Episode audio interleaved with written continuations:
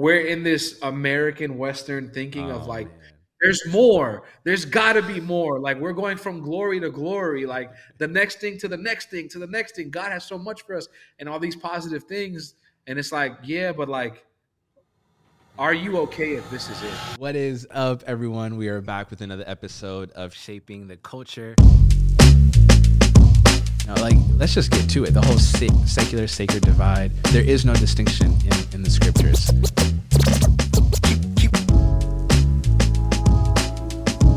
Some of us have trust issues with God, and some of us, yeah, it's like, does God really got us?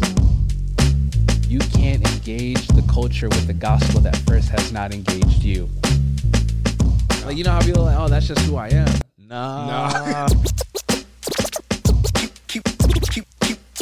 Drop the mic. Drop the mic. Shaping the code. What is up, everyone? We are back with another episode of Shaping the Culture. Hope all is well with you guys. Fam, I'm so excited about the conversation that we're going to have today and the guest that we have today. For anybody who's been following me for some time, y'all know I'm a huge fan of CHH, grew up on CHH. I love all things CHH. And today we've got someone who's in that space, killing it. One thing I do love about our guest for today, he loves hip hop. He loves hip hop, not just CHH. Like, he's a fan of the craft. He put out a project recently called Bodega. He DJs for your favorite artists. He travels all around the world. He loves the Lord. He's gifted. Fam, we've got none other than DJ Mykael V with us. What's good, bro?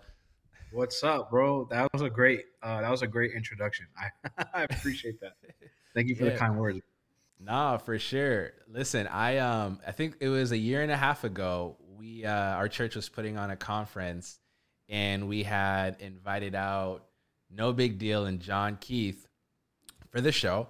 And what's really dope is, you know, they told us that they were going to bring a drummer and a DJ, but we didn't know who they were bringing.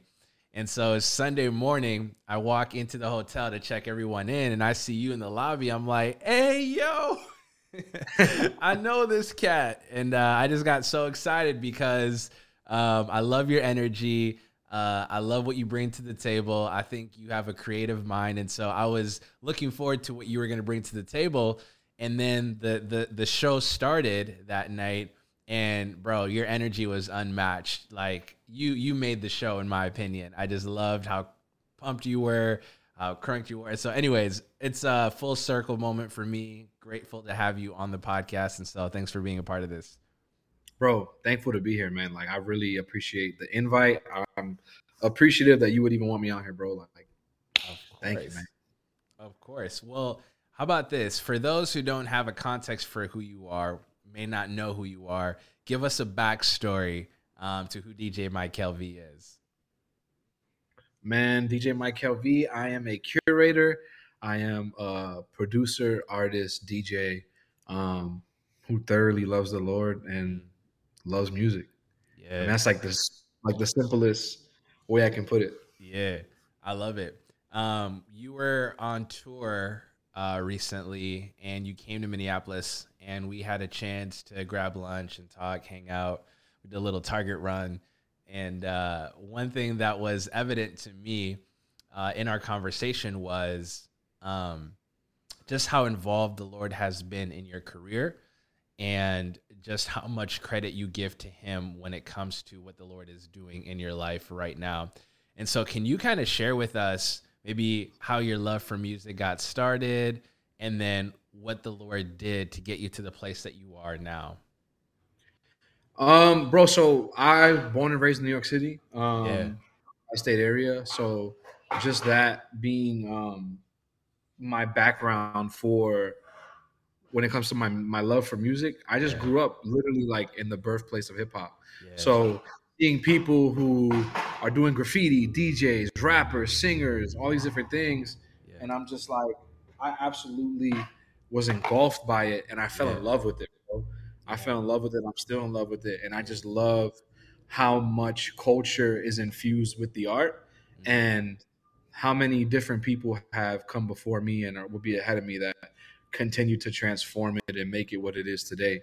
But growing up, bro, I just grew up, you know, listening to Hot 97 and Funk Master Flex and DJ Premier, all these things on radio and in person. And I'm like, man, I can't rap and I really can't sing like that. So what's the next best thing that I can be involved in this thing that I love but still contribute to it? And I was like, DJing's the way. So started DJing at a young age. I think I started at like 13, 14, just playing around, you know what I'm saying? Like, I remember being in Puerto Rico and I was just like playing with like the, I think it was like the virtual DJ, the software. I didn't have tables, but I was like in my living room in Puerto Rico, just like playing with it. And I remember I just fell in love with it, man. And then started DJing for my boy, Ricky, Rick Harmony. And I started DJing for him when I was like 16, 17 and being his DJ because he's a Christian rapper. And then, just started doing parties at high school and things of that nature. And then how I got to where I am today is the Lord kind of forced me down to Atlanta. And after me being hard-headed for so long, I finally was able to, go down there. And God really blessed my steps and just really connected me with a lot of people out here. And by the heart that he had given me, my heart and my intention kind of led to a lot of opportunities that led to opportunities. And I'm here where I am now. Yeah, I love it. So you growing up in the birthplace of hip hop, that's magical. That's something there. That's different, you know? And I've got to ask you this question because I'm a fan of not just CHH, but hip hop at large. Was it hard for you to enter into the CHH space? What did you think of the CHH space? Because, you know, I don't know when you kind of entered that world, but there was a season where, the focus was the ministry, not necessarily the art form. And so for you being in a space where, you know, art form mattered a great deal, how did you reconcile those two worlds? So I came in right before the golden era. So golden era is like Heroes for Sale, Uncomfortable, Gravity. I came in during that era. Okay. And then to me, like because my boy Ricky was the one that kind of put me on to the music. And when he first put me on, I was like, yo, this is corny. Like, I don't like this. Like, this is not lit. But then I started seeing people like Andy Mineo and like KB and all these people in Thizzle, and I'm like, yo, okay, this is like he just kept playing it so much around me that eventually I was like, I can get with this. But it was super, super dope. I think for me, it started getting good when I came in. So when I came in, I was like, oh, okay, I can get with this. Now the stuff before I can't vouch for. Because I didn't grow up on that. I didn't listen to that. Like, I respect my elders, but I didn't grow up on that. Because, like, there's a lot of people that grew up on, like, the gospel gangsters and, like, you know what I'm saying? Like, all these people.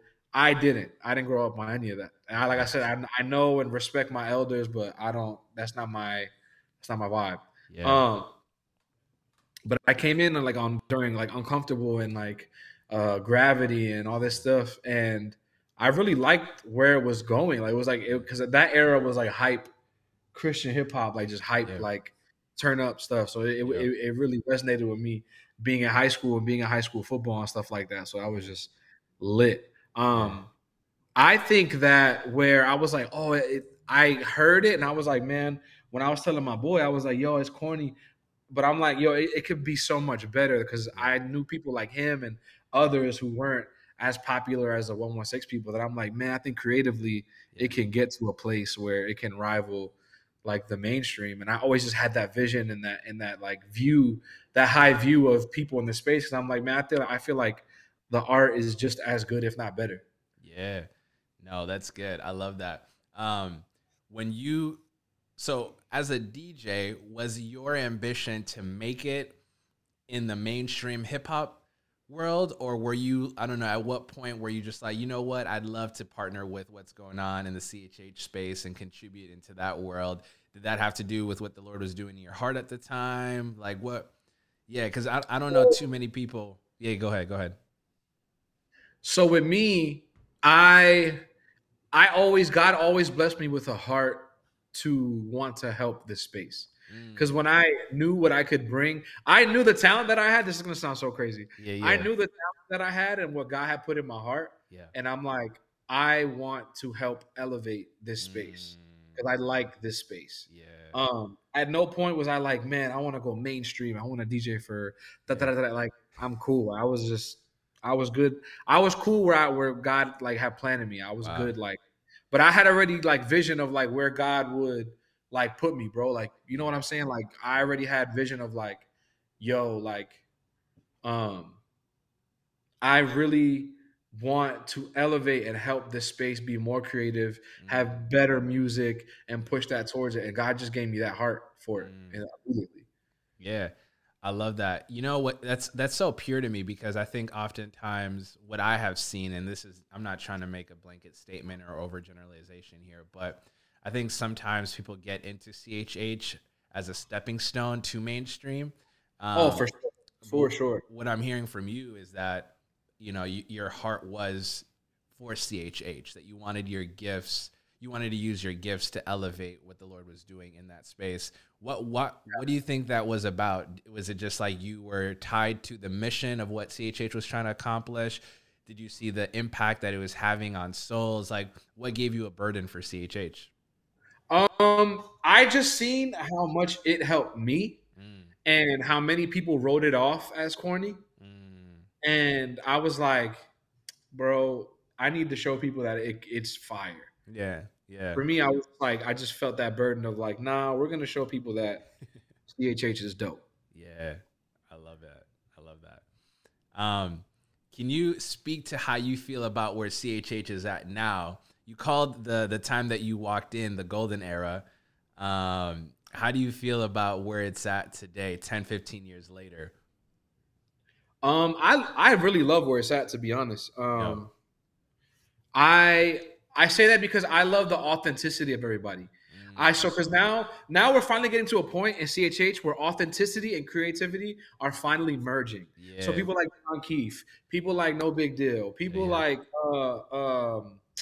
what's it called? People like Bats and Aaron Dudes, all these people that are just extremely fire. Like, you know what I'm saying? They're finally getting to a point where they're having high creativity outputting and then also high, like, just level of execution and excellence to it.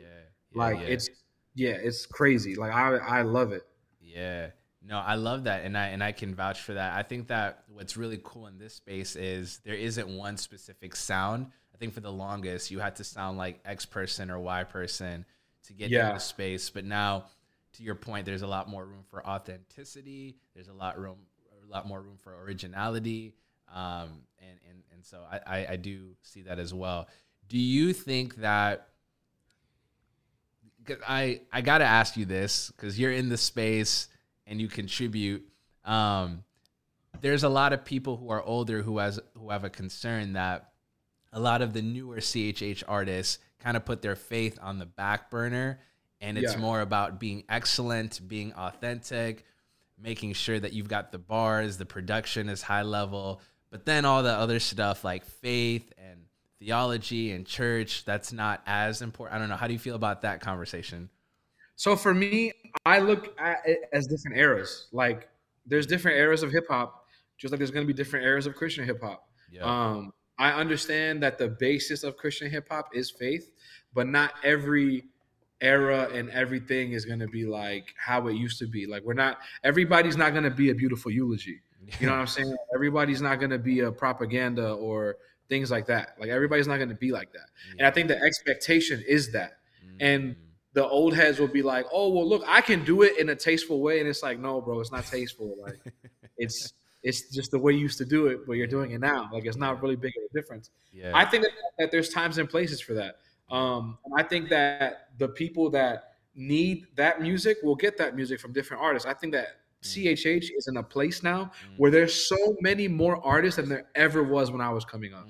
When I was coming up, CHH was like a very like small thing. And granted, it's still very small. Yeah. But it's way bigger artist-wise than it was when I was coming up. Yeah. So for people that want to scratch that itch of like, yo, I need like lyrical theology. I need like, yo, there's artists that do that and you can listen to them. Yeah. Like, but not everybody has to, that's not the mold for everybody. I don't believe that. Yeah. Yeah. Well, can you speak to why it's important to broaden our approach to CHH? Why it's important to have like artists who can break down or exegete the text, but at the same time have an artist that can make a song about celebrating a birthday or, you know, how to fight depression. Like why do we need as an art form the diversity?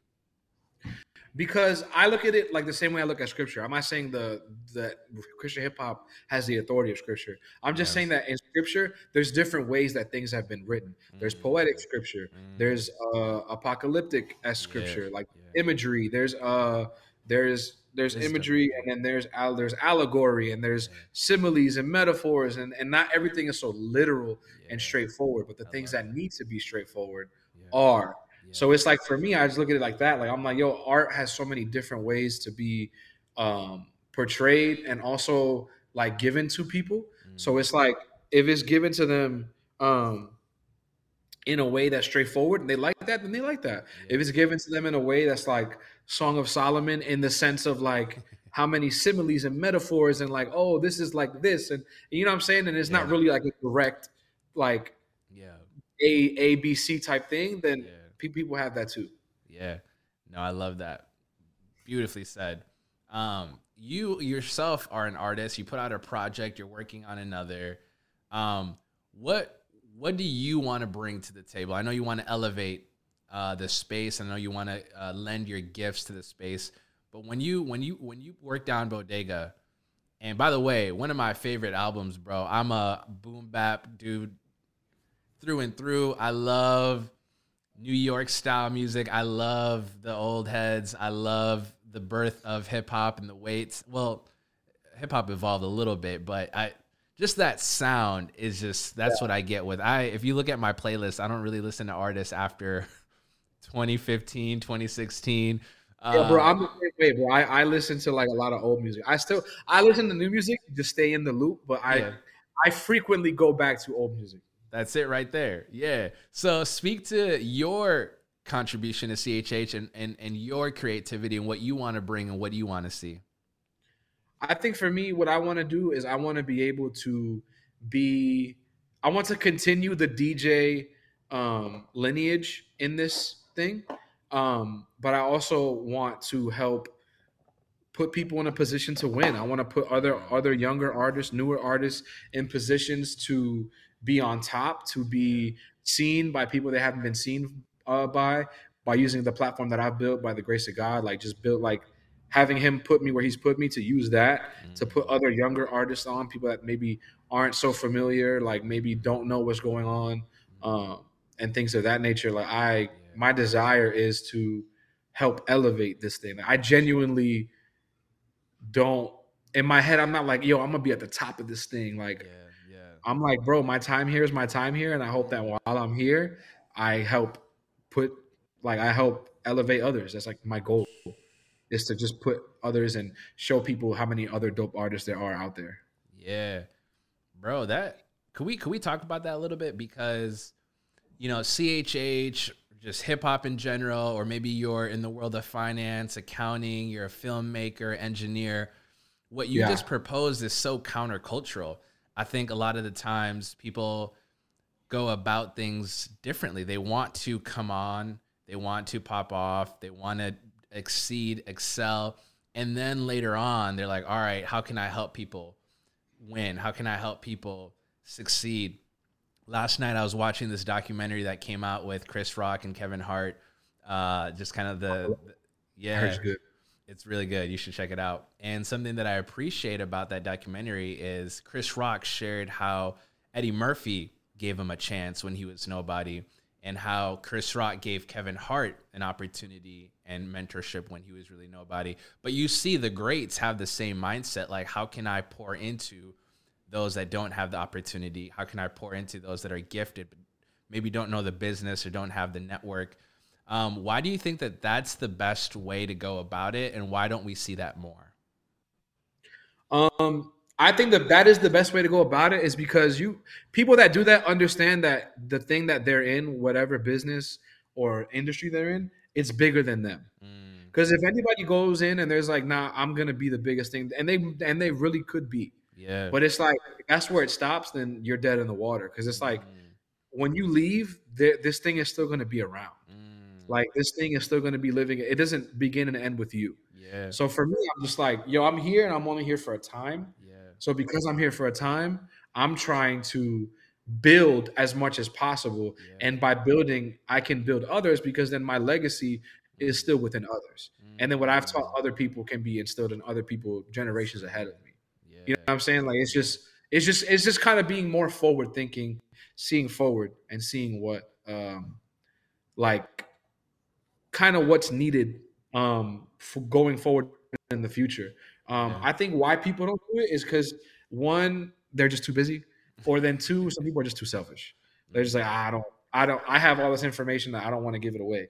I'm kind of like, there's a couple of DJ friends that I had that are younger than me that I'm like, I don't want to say mentoring, but when they have questions, I'm here. Like, I am a well of information. Whatever you need, you come to me. But the thing is I can't. That information, this is going to sound crazy, but that information can't be readily available to any and everyone who's a DJ. Like, I have to see that you're working. I have to see that you take it serious. Because I've had times where I've invested in people and they've just, like, even artists, like, I'm like, yo, I believe in you, bro. Like, yo, like, let's make music. And then they just disappear, or they leave the faith, or they stop making music. And I'm like, I just invested my time for no reason. Like, now there's no outcome. You know what I'm saying? Like there's no... I planted seeds and the seeds died, you know, like that's very frustrating. Yeah, no, that's important to know. I think that's something that, I don't know, what do you look for? Is it work ethic? Is it time spent putting out music? Definitely work ethic. For me, it's work. It's work. I need to see that you're putting in the work and that you're being consistent. Yeah. And that you want it, like, and that you really want it. Like, I don't want to see somebody that's like frustrated that they're not getting results, or like, if it's bigger than that for you, and I'm seeing that you're working and that you're consistent and that you're diligent and that you're willing to learn, I'm fully in it. I love it. Yeah.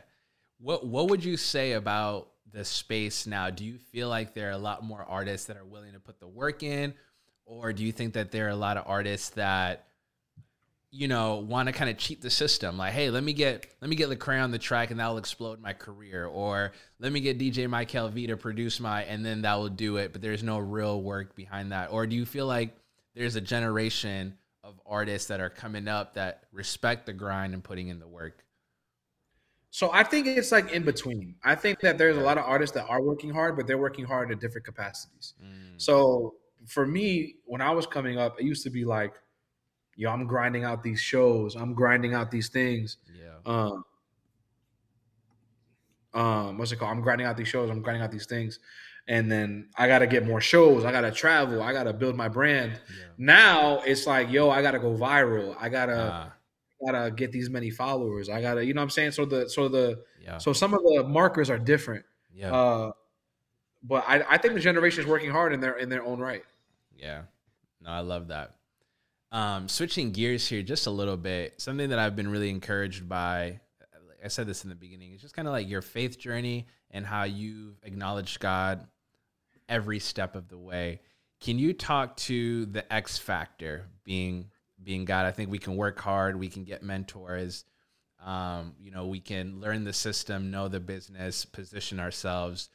But like, if the Lord doesn't breathe on the thing, if the Lord doesn't come through, I mean, nothing really happens. And so how have you seen the Lord show up in your career, and how has that been instrumental into the success that you're seeing today? I think for me, it's all about really leaning into what God actually wants for you in your life and not what you want for yourself. When it comes to your calling and vocation and stuff like that. Cause for me, it's like some people are like, my calling is my identity. And I'm like, I can't live in that space. I can't, that can't I can't live there. That can't be a thing for me. Because for me, what God called me to is not who he made me. It's two different things. Yes. You know what I'm saying? So when people are like, yo, God called me to do this, and I'm going to do this. And I'm like, did he really call you? Or is this something that you feel like you want to do, right, and you want God to bless? Two different things. Right. Two very different things. That's right. So for me, like, I really did a lot of praying and allowing God to lead me in the sense of where I wanted to go with this specifically. Mm. So for me, I'm just like, with prayer, I'm like, I always, to this day, I'm like, God, if you do not want me to do this anymore, then don't bring me any more opportunities. Don't bring me any more things. Because then it's like, I want to do where I want to be and do where you want to, like, have me. And I want to be where you want me to be. Yeah. So for me, it's like, for God has to truly lead you and truly be in it for it to be blessed. Yes. Because you can, like, if you can track down, like, how everything happened back to you, then it wasn't God. Right, right, right. Like, you're like, yo, I did this, I did. But then if you can look at your career and be like, man, I don't even know how this happened. Like, I don't know how I got in this room. I don't know how I, when you get there, you're like, all right, like, I know God has orchestrated and led me in a way that has led to where I'm at now. And that's how I feel like where I've been. It's like, I feel like, yo, God led me here.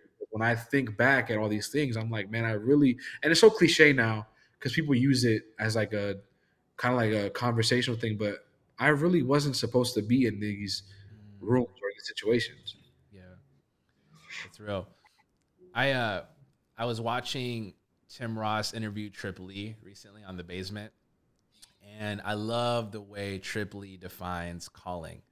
He says calling is desire plus opportunity, plus, dang, I'm forgetting the third one. Desire, gifting, and opportunity equals calling. And as you're talking, I'm hearing you say that there was a desire, you had a gift, and then the Lord just opened doors or granted you opportunities and placed you in rooms you never thought you'd be in. Can you speak to a moment where you felt that for the first time, or maybe earlier on in those in that journey, like where you're like, whoa, how did I get here?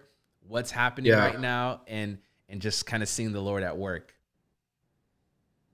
Man, so when I first started DJing and getting stuff under my feet, I ended up DJing this conference for this church I used to go to. And it was like, at the time, it was like a big conference.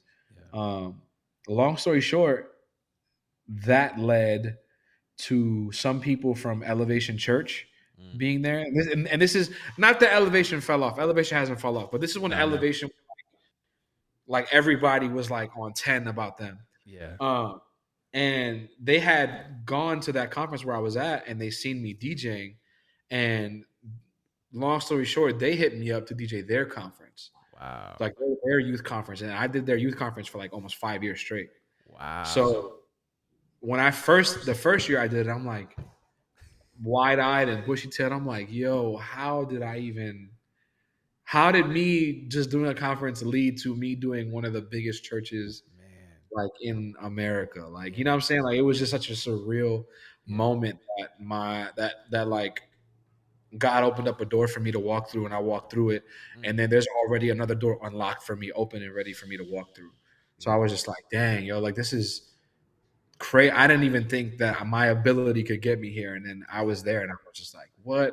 And then just me being faithful in that, I did it for like 5 years. So it's crazy. Bro, I did not know that. That's crazy. Yeah, it was wild, bro. It was super wild, very wild.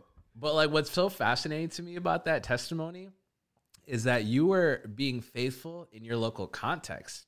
This is not going to happen for everybody in the same way. So I'm not trying to make that statement, but I think it's worthy to note that when you were faithful with what God had put you over, or faithful with what the Lord had you steward over, that's when that big opportunity came. Can you talk to like the importance of being present where God has you, not looking down on, not complaining about, but just like showing up where he has you, being excellent, and that just being the greatest call on your life in that season until the Lord elevates you to the next thing? Yeah, I think some people just got to be okay with maybe this is where it goes. Like maybe this is it. I think a lot of people aren't comfortable with that. I think a lot of people are not comfortable with that. Like, cause it's like, we're in this American Western thinking of like, man, there's more, there's gotta be more. Like we're going from glory to glory, like the next thing to the next thing to the next thing. God has so much for us and all these positive things. And it's like, yeah, but like, are you okay if this is it? Like, are you genuinely okay with this is where I'm called? Some people can't say they are. You know what I'm saying? And that's not an entirely bad thing. Yeah. But I'm saying like some people, like you really have to be okay with, yo, I feel like I can be this big thing and this big pond, but I'm in this small pond for the time being. And it's like, yo, what if God called you to this small pond? Yeah. Are you okay with that? Some people, I think a key is just being, I was always okay with, all right, God, this is it. Like, all right. Like, you know what I'm saying? And yeah, God would take that heart and lead me to other things. And just me trying my best to be content and just keeping my head down and just being where he needs me to be. Yeah. Bro, you stepping on some toes. That's a gem, but it's a hard one to swallow because, man, we don't, like the capitalistic society and culture we live in has seeped into the church. And we really do think that more means God is in it. I think about Paul, you know, when you think about from faith to faith, from glory to glory, when you see his life, he goes from faith to faith and glory to glory in his insights about who God is, in his character development, and just the way he serves others. But like, I would never want to follow in Paul's footsteps, because if you were to just look at his life, he goes backwards. Yep. Like the older he gets, like he goes from being at the start of his journey, being well known and respected by the masses, to being persecuted, to not being liked, to his own not even receiving him, to being imprisoned and shipwrecked. And like, he doesn't go from glory to glory when it comes to his life, but like you talk about what he knows to be true about God. You talk about the way he loves people. You talk about his heart and his burden and his desire to be where God is at. It's a different story there. And so I get what you're saying. Yeah, I mean, bro, I don't know if a lot of people are really down with like real Christianity. You bring up a good point about Paul, and it's just like, bro, like everybody thinks that like this life is going to be a life of like, God's going to just do so much for me. And God is like going to do major things, because that's what we preach. Yeah. And that's not non-biblical in some circumstances. Yeah, yeah. But it's like, bro, like sometimes this life is struggle. Sometimes this life is like just turmoil and things aren't always going to look good. Yeah. But the point is to remain faithful in the journey and continue on, despite your circumstances, mentally, emotionally, physically, spiritually. Yeah, that's right. Some people don't get that. Some people are thrown off where it's like, yo, I didn't get what I want. God don't love me no more. Like, or God's mad at me. Like people think that because they don't get certain things, like God's angry or God is disapproves. And it's just like, nah, bro, it's just not for you. Yeah. You got to be okay with that. Yeah, you bring up such a powerful point. In the scriptures, whenever God talks about how much he loves us, it's never in the context or in the light of, what he's doing for us when it comes to material success, right? So whenever God demonstrates his love for us in scripture, it's always what he's done for us in Christ Jesus. Yep. So if we want to know how much God loves us, we shouldn't look at our bank account. We should look at the cross. If we want to know how much God loves us, we shouldn't look at our relationship status. We should look at the cross. If we want to know how much God loves us, we shouldn't see how far we're progressing in our career. We should look at the cross.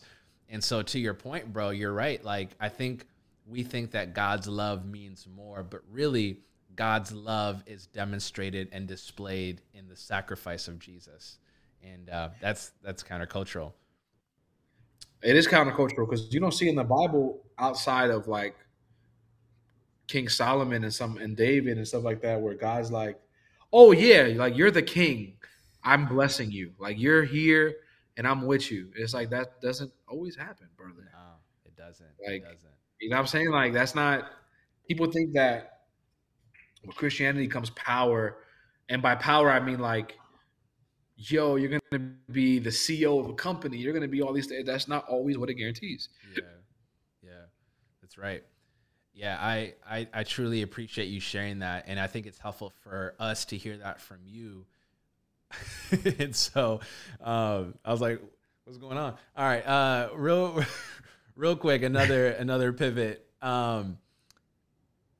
I wanted to ask you, do you ever struggle with imposter syndrome? Because here it is, you're being faithful in your local context, an opportunity arises, and then it breeds more opportunities or what have you. When you're in these rooms, when you're around certain people, when you're living out your dream, do you ever sit and think to yourself, oh my goodness, how long is this going to last? Or they're going to find out that I'm actually not as great as they think I am. Do you ever struggle with those thoughts? And if so, how do you navigate? So for me, I used to struggle with that a lot. And because it's just like, when we look at ourselves in the mirror, truthfully, mm-hmm. and when we really sit and evaluate our faith, evaluate our lives, a lot of us struggle with so many different things. A lot of us are still in bondage. A lot of us are still working through traumas and stuff like that. Yeah. So when God blesses us and God is leading us in different directions, it's so easy to have imposter syndrome when you're at home and you're fighting your own battle. Mm-hmm. You know what I'm saying? Yeah. And it's like, to people, it's like, yo, this guy is like blessed. This guy, da-da-da. And it's like, also, I'm struggling. Like, yeah. And I do have imposter syndrome a lot because it's just like, dang, God, like I'm still working through a lot, but yet here you are still walking me through these things. And a lot of us think that we have to be tidied up to be in certain things and certain vocations and certain callings, which is true for some, but for others, it's just like that imposter syndrome is somewhat good because then it shows you that you know that you're not good enough. Yeah.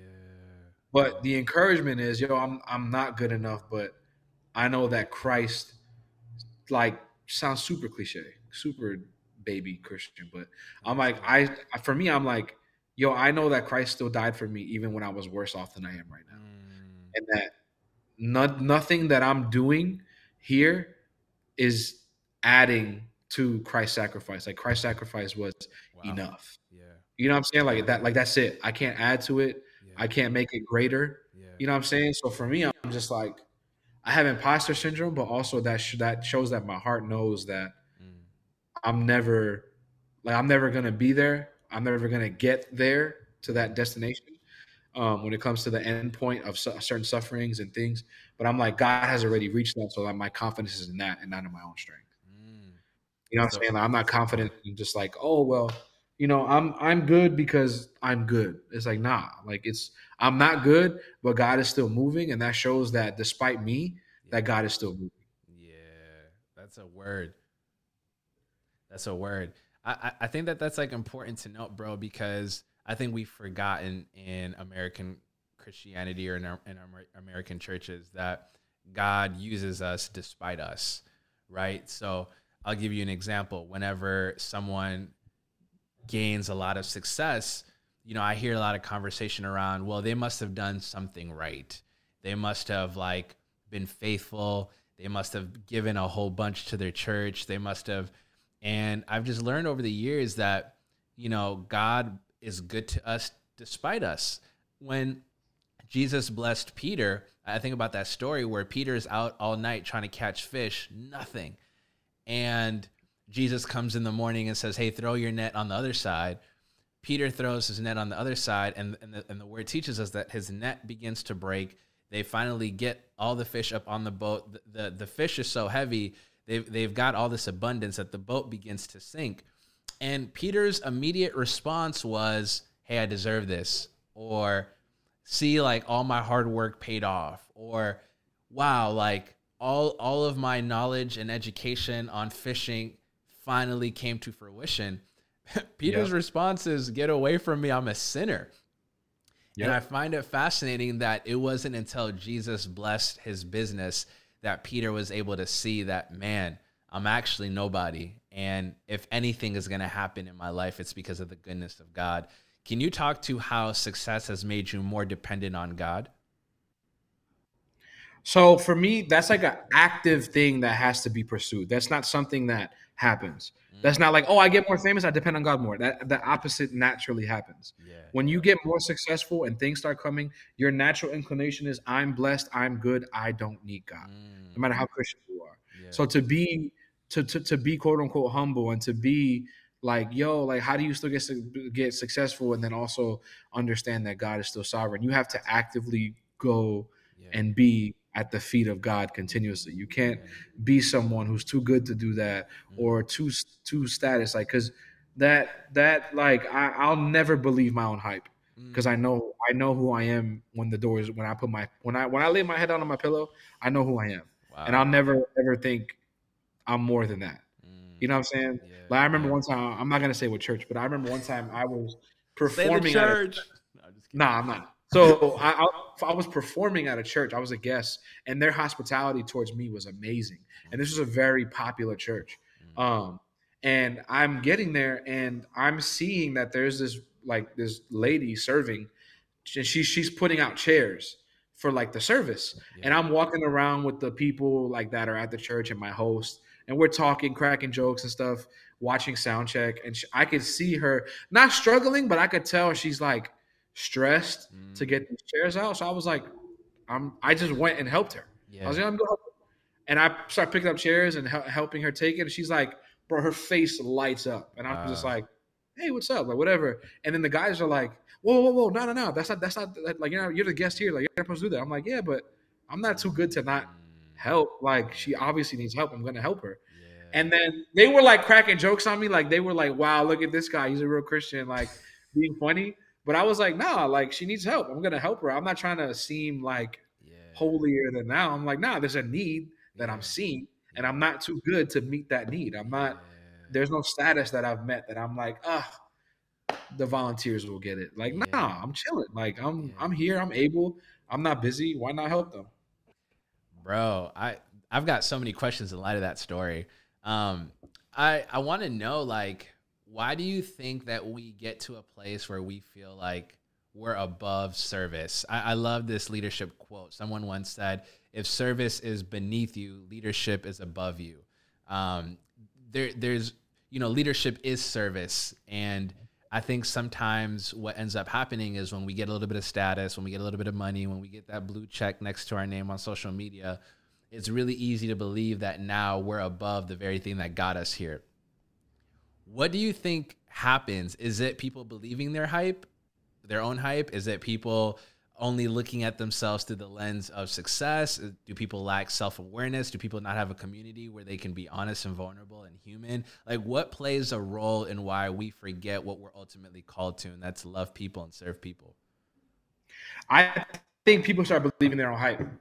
And I think people like think they're too good. Like, no, why do I need to do this? Like, I don't. You know what I'm saying? Like, I've done that. I'm on to the next stage. Like, I'm on to level 2. I can't go back to level 1. Jeez. And I'm like, oh, bro, like, when you get to like level 10, that means that level 1 is easy. Yeah. So why not do it? Like, if you're playing video games and you beat level 1, I beat level 1. Now I'm on level 2. Yeah. And then if you play the game again, now level 1 is easier. Why not go back to level 1 and help people out that are still? You know what I'm saying? I think people don't do that because they do believe their own hype. They do believe they've graduated from serving and that they're on to bigger and better things. Yeah. And that service is not that it's not beneath them, but it's like, somebody else needs to do that because I've already done that. I've already checked that box. Somebody else has to do that in their journey. I've done that in mine. Yeah. But for me, I'm just like, nah, I'm never too good to serve. Like, it just, the only thing I restrict with serving is like, I want to be joyful when I'm doing it. Right. I don't want to begrudgingly serve. Yeah. When I serve, I want to be like, oh, I'm doing this because I want to do this. Right. No, That's good.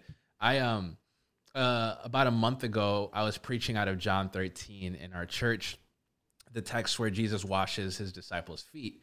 And what's so fascinating about that story is when you look at the historical context, the people that were required to wash feet weren't other Jews, like peers didn't do it. It wasn't even the Jewish slaves that were commanded to or required to wash feet. Check this out, bro. It wasn't even the Gentiles that were required to wash feet. The people that washed feet in this day and age were the Gentile slaves. So look at like the tiers of that. It's not your peer. It's not the slave of the Jew. It's not even a Gentile. It's the slave of a Gentile. And here Jesus is, who is on level 10, who's been on level 10. He created the game, who puts his position to the side and wraps a towel around himself and says, I will do the very thing that nobody else will do, because greatness has little to do with level 10 or position or status. Level 10 has everything to do with washing feet, serving your neighbor, loving your neighbor. And it's so fascinating because Jesus does that as the disciples are debating and arguing who's the greatest. And I love that.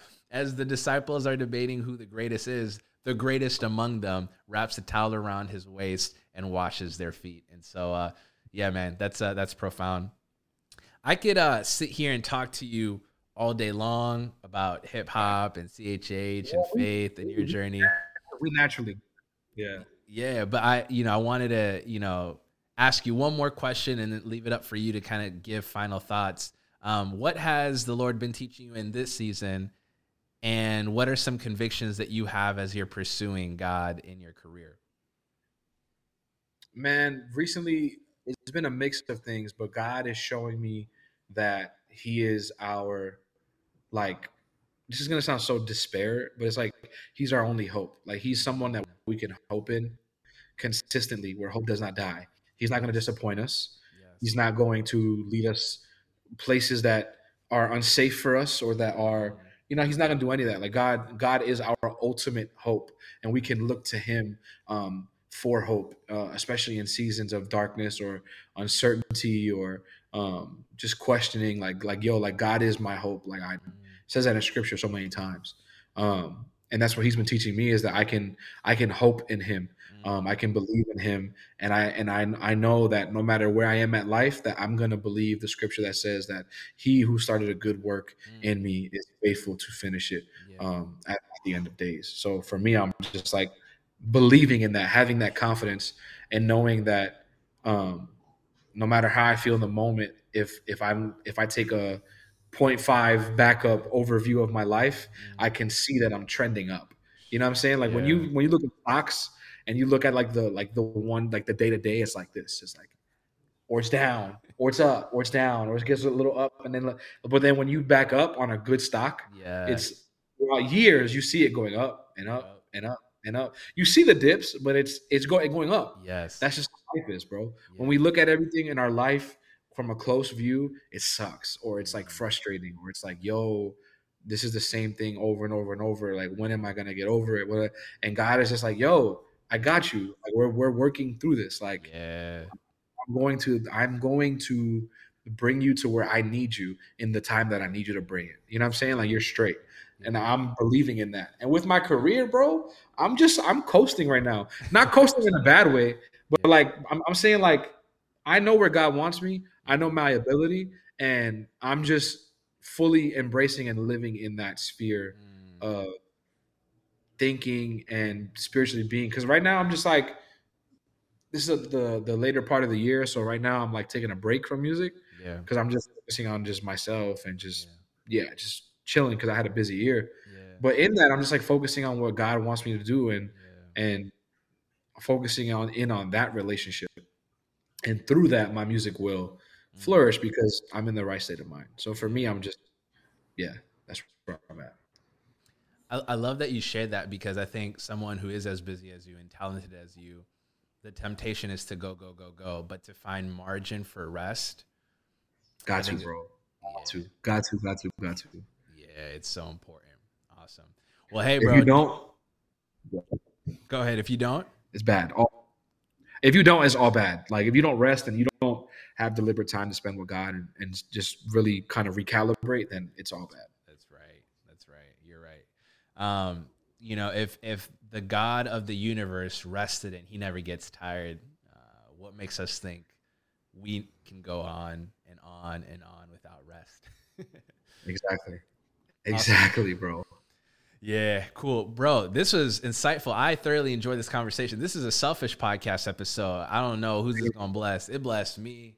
This is another opportunity to just chop it up with you. So thank you again for coming on.